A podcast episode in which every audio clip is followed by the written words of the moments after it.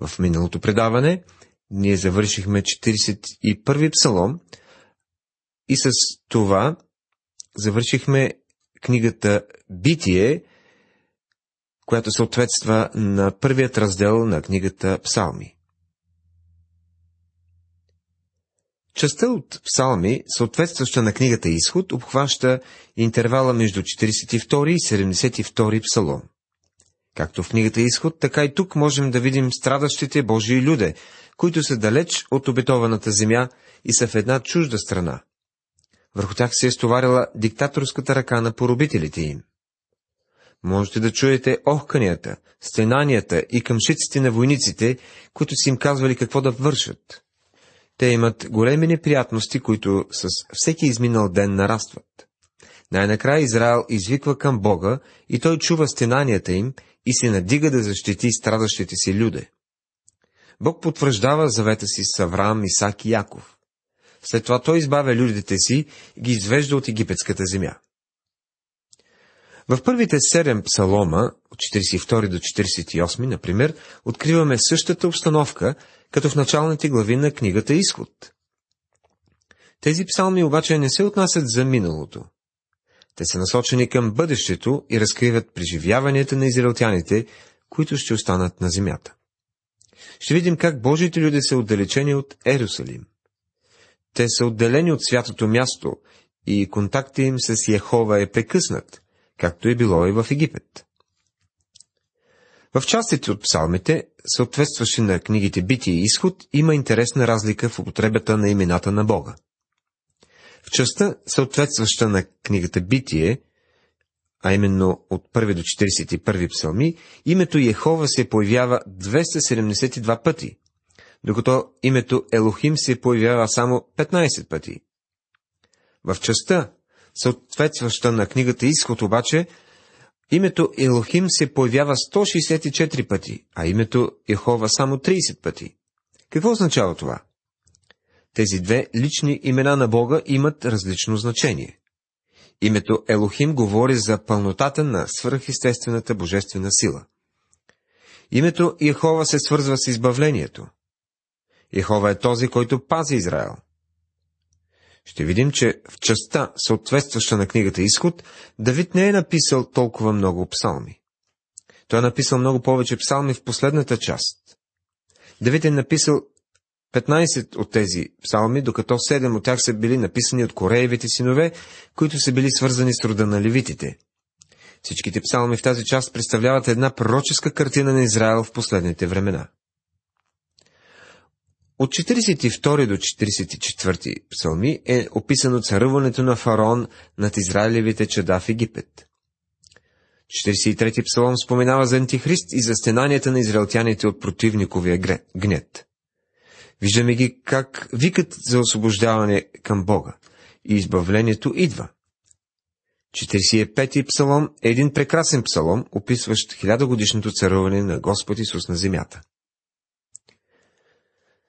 Интересно е да отбележим, че основното и първоначално тълкуване на тези псалми е насочено към народа на Израел. Погледа им е насочен и към бъдещето по време на голямата скръп. По тази причина трябва да бъдем внимателни, когато прочитаме отделен стих от псалмите и да си задаваме въпроса, какво е приложението на този стих за нас днес? Много от псалмите можем да свържем и приложим за нашите нужди. Божите деца, които са в нужда, могат да намерят истинско облегчение и отеха в тях. Но не трябва да забравяме, че основното и първоначално приложение на псалмите е за израелския народ. Мисля, че е крайно неправилно да вадим Израел от Божият план и намерение, както много хора правят. Това е еднакво на това да отнемеш част от Божието Слово и да кажеш, да, вярвам, че частта от писанието, което е приложима в моя живот, е боговдъхновена. Но ако тя се отнася за други хора и не се отнася за мен, то това не е Слово Божие. Днес има опасност от такъв начин на мислене. Нека помним, че когато псалмопевец говори за Израел, той не говори за целия Израилев народ, понеже не се разглежда целият народ. Също такова различие можем да видим и в думата църква. Думата църква е съставена от имената на всички хора, записани в регистрите на всяка местна църква, независимо от деноминацията им. Обаче църквата, като тяло от вярващи, които са приели Господ Исус Христос като техен спасител, е малко по-различно. Ти не можеш да станеш член на Христовата църква, като се впишеш в регистрите на някоя църква или правиш някакви обряди. Единствено, личното ти взаимоотношение с Христос може да ти направи част от Неговата църква. Трябва да правим наистина разлика между местна църква и това, което наричаме невидима църква. Тази част от израелтяните, които са останали, не включват целият Израилев народ, както всичките членове на местните църкви не изграждат невидимата църква или тялото от вярващи. В частта, съответстваща на книгата Изход в псалмите, ще разгледаме само онази част от израелтяните, които вярват в Бога.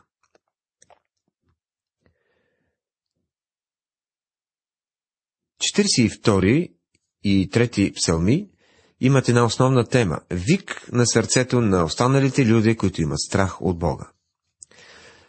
По-специално 42-и псалом описва бъдещите страдания на останалите благочестиви израелтяни по времето на скръпта.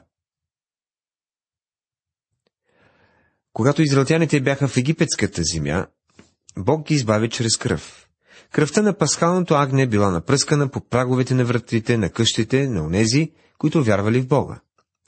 През нощта ангела на смъртта е минал през всички домове. И ако на праговете на вратите е имало кръв, не е умирал никой в къщата. Това е представлявало избавлението чрез кръв. Втората част от избавлението била при бреговете на Червеното море. Това е било избавление чрез свръхестествена сила. В забележката преди самия псалом пише Поучение за Кореевите синове. Думата поучение ни говори, че това е псалом, от който трябва да разберем нещо, да осъзнаем някои неща. Спомнете си, че когато Корей организира бунт по времето, когато Израел се луташе в пустинята, Бог го погуби заради това, че той възстана срещу авторитета и властта на Моисей и Арон. Въпреки това синовете му бяха пощадени. Бог съвсем ясно показва в числа 26 глава, че Кореевите синове не погинаха от Божието осъждение, но продължиха да служат пред Бога. Те са тези, които са написали първите няколко псалома в тази прекрасна част, съответстваща на книгата Изход. В тази част можем да видим една пророческа картина. Ако книгата на псалмите е, както някои характеризират, образец на поклонение и почет, то този псалом заслужава да бъде наречен точно така. Благочестивите желания тук са силни и страстни, надеждите и страховете, радостите и скърбите са в противоборство и можем да го възприемем като сблъсък между чувството и вярата. Както еленът пъхти за водните потоци, така душата ми въздиша за Тебе, Боже. Жадна е душата ми за Бога, за живия Бог. Кога ще дойда и ще се явя пред Бога?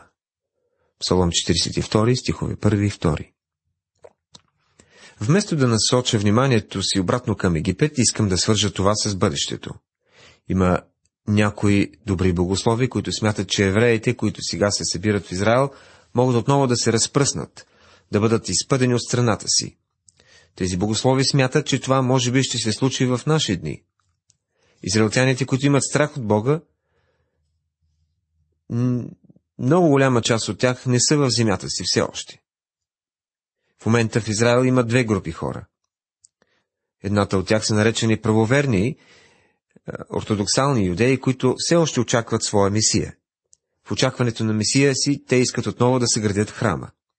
Другата група не се вълнува от религиозни неща и твърди, че е започнала нова епоха. Те трябва да се справят с арабите и с ООН. Благочестивите израелтяни, които са Божии деца, както и Божиите последователи през всички епохи, имат купнеж за Бога. Те представят личността на Давид. Мисля, че Давид спокойно би могъл да каже тези думи, криейки се в някоя пещера, която се е издигала над долините. Той чува за кратко ловците и лаят на кучетата, и след това чува шумоление в храстите. Хората на Давид, които са на стража по това време, стават предпазливи и внимателни. Близо до отвора на пещерата има едно изворче. След малко идва едно еленче, от сумката, на което е била запенена, потапя веднъж главата си във водата и отпива. След това спира за момент, ослушва се и отново отпива от водата. Затова псалмопевеца пише, както еленът пъхти за водните потоци, така душата ми въздиша за Тебе, Боже. Такова ли е Твоето отношение към Бога? Има такива, които твърдят, че ако станеш един буквалист и спазваш десете Божии заповеди, ти ще угодиш и ще се харесаш на Бога. Приятелю, хората са се отчуждили от Бога. Те имат нужда от нещо повече от това, само да спазват определени заповеди. Десете заповеди не разкриват, че сме грешници и че сме в конфликт с Бога.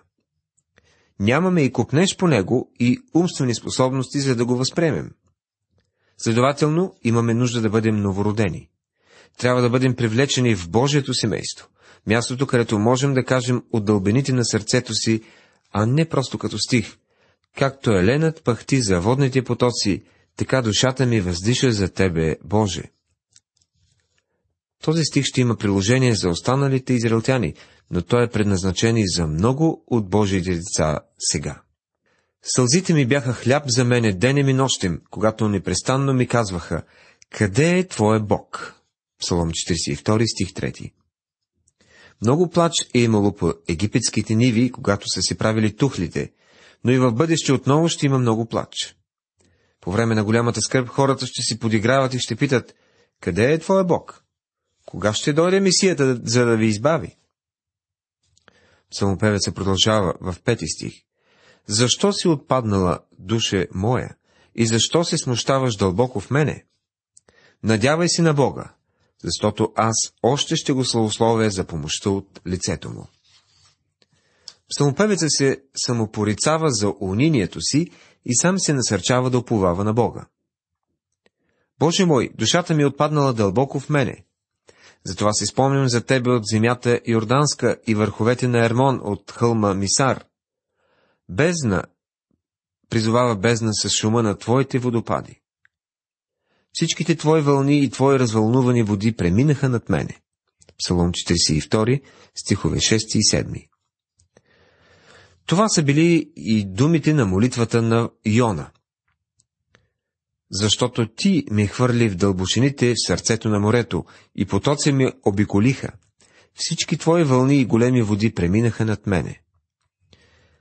Книгата на пророк Йона, 2 глава, 3 стих.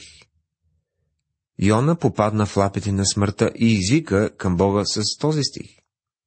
Но пак денем Господ ще покаже милостта си и нощем песента му ще звучи в мене и молитвата към Бога на живота ми. Ще река на Бога моята канара. Защо се ми забравил? Защо ходя на жален поради притеснението от неприятеля? Псалом 42, стихове 8 и 9. Приятели, чувствате ли се понякога така? Сигурен съм, че много от нас се чувстват така. Защо си отпаднала, душе мое, и защо се смущаваш дълбоко в мене? Надявай си на Бога, защото аз още ще го славословя. Спасителя мой и Бога мой. 42 псалом, стих 11. В отчаянието си псалмопевеца се обръща към Бога. В отчаянието си останалите израелтяни ще се обърнат към Бога. Няма да има помощ нито от изток, нито от запад, нито от север, нито пък от юг. Помощта ми идва от Господа, Създателя на небето и земята.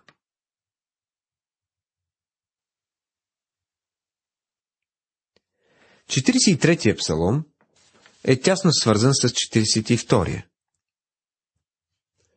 Богобоизливите израелтяни, както казах, призовават Бог да действа и да бъде на тяхна страна.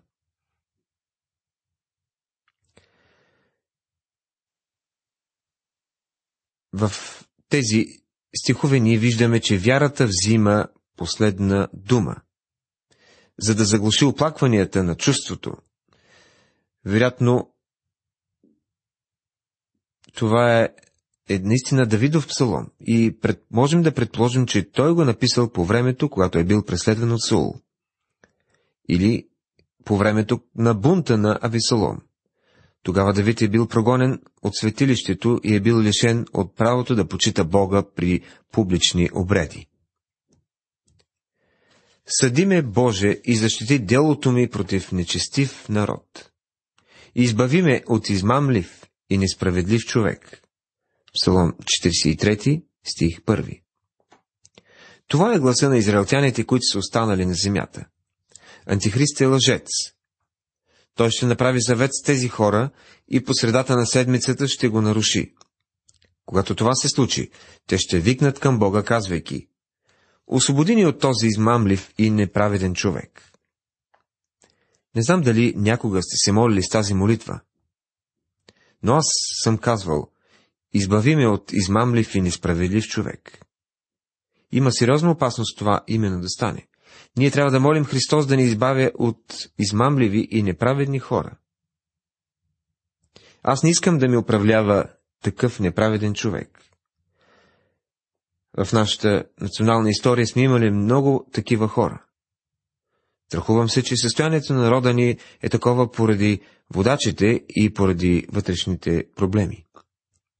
Изпрати светлината си и истината си. Те нека ме водят, за да ме заведат в Твоя свят хълм и в обиталищата Ти. Псалом 43, стих 3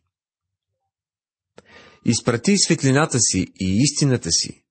За какво се моли тук псалм, псалмопевеца? Исус казва, аз съм светлината на света, който ме следва, няма да ходи в тъмнината, но ще има светлината на живота.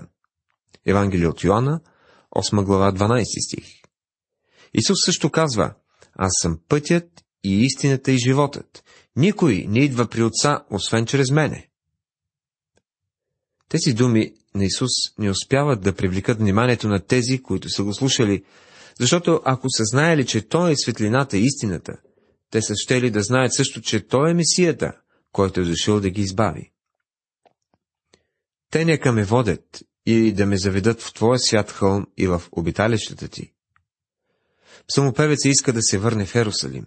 Той иска да се покланя в храма и да се върне отново при Бога. Защо си отпаднала душа моя? И защо се смущаваш дълбоко в мене? Надявай се на Бога, защото аз още ще го славословя. Спасителя мой и Бога мой. 43 псалом, 5 стих. Молитвите им ще бъдат чути и дълго очаквания Месия ще се завърне. И тогава ще се изпълни пророчеството на Езекил. Ще ви дам и ново сърце и нов дух ще вложа вътре в вас. И като отнема каменното сърце от плътта ви, ще ви дам меко сърце. И ще вложа духа си вътре във вас, и ще ви направя да ходите в повеленията ми, да пазите съдбите ми и да ги извършвате. Ще живеете в земята, която дадох на бащите ви.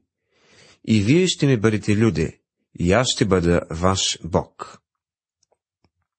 Уважаеми приятели, в това предаване ние изучихме 42 и 43 псалми. Това са псалми от втория раздел в книгата Псалми, който съответства на книгата Изход. Надявам се, че тези познати библейски текстове са ви проговорили по един нов и благословен начин. Бог да ви ръководи и благославя чрез духа си. Амин.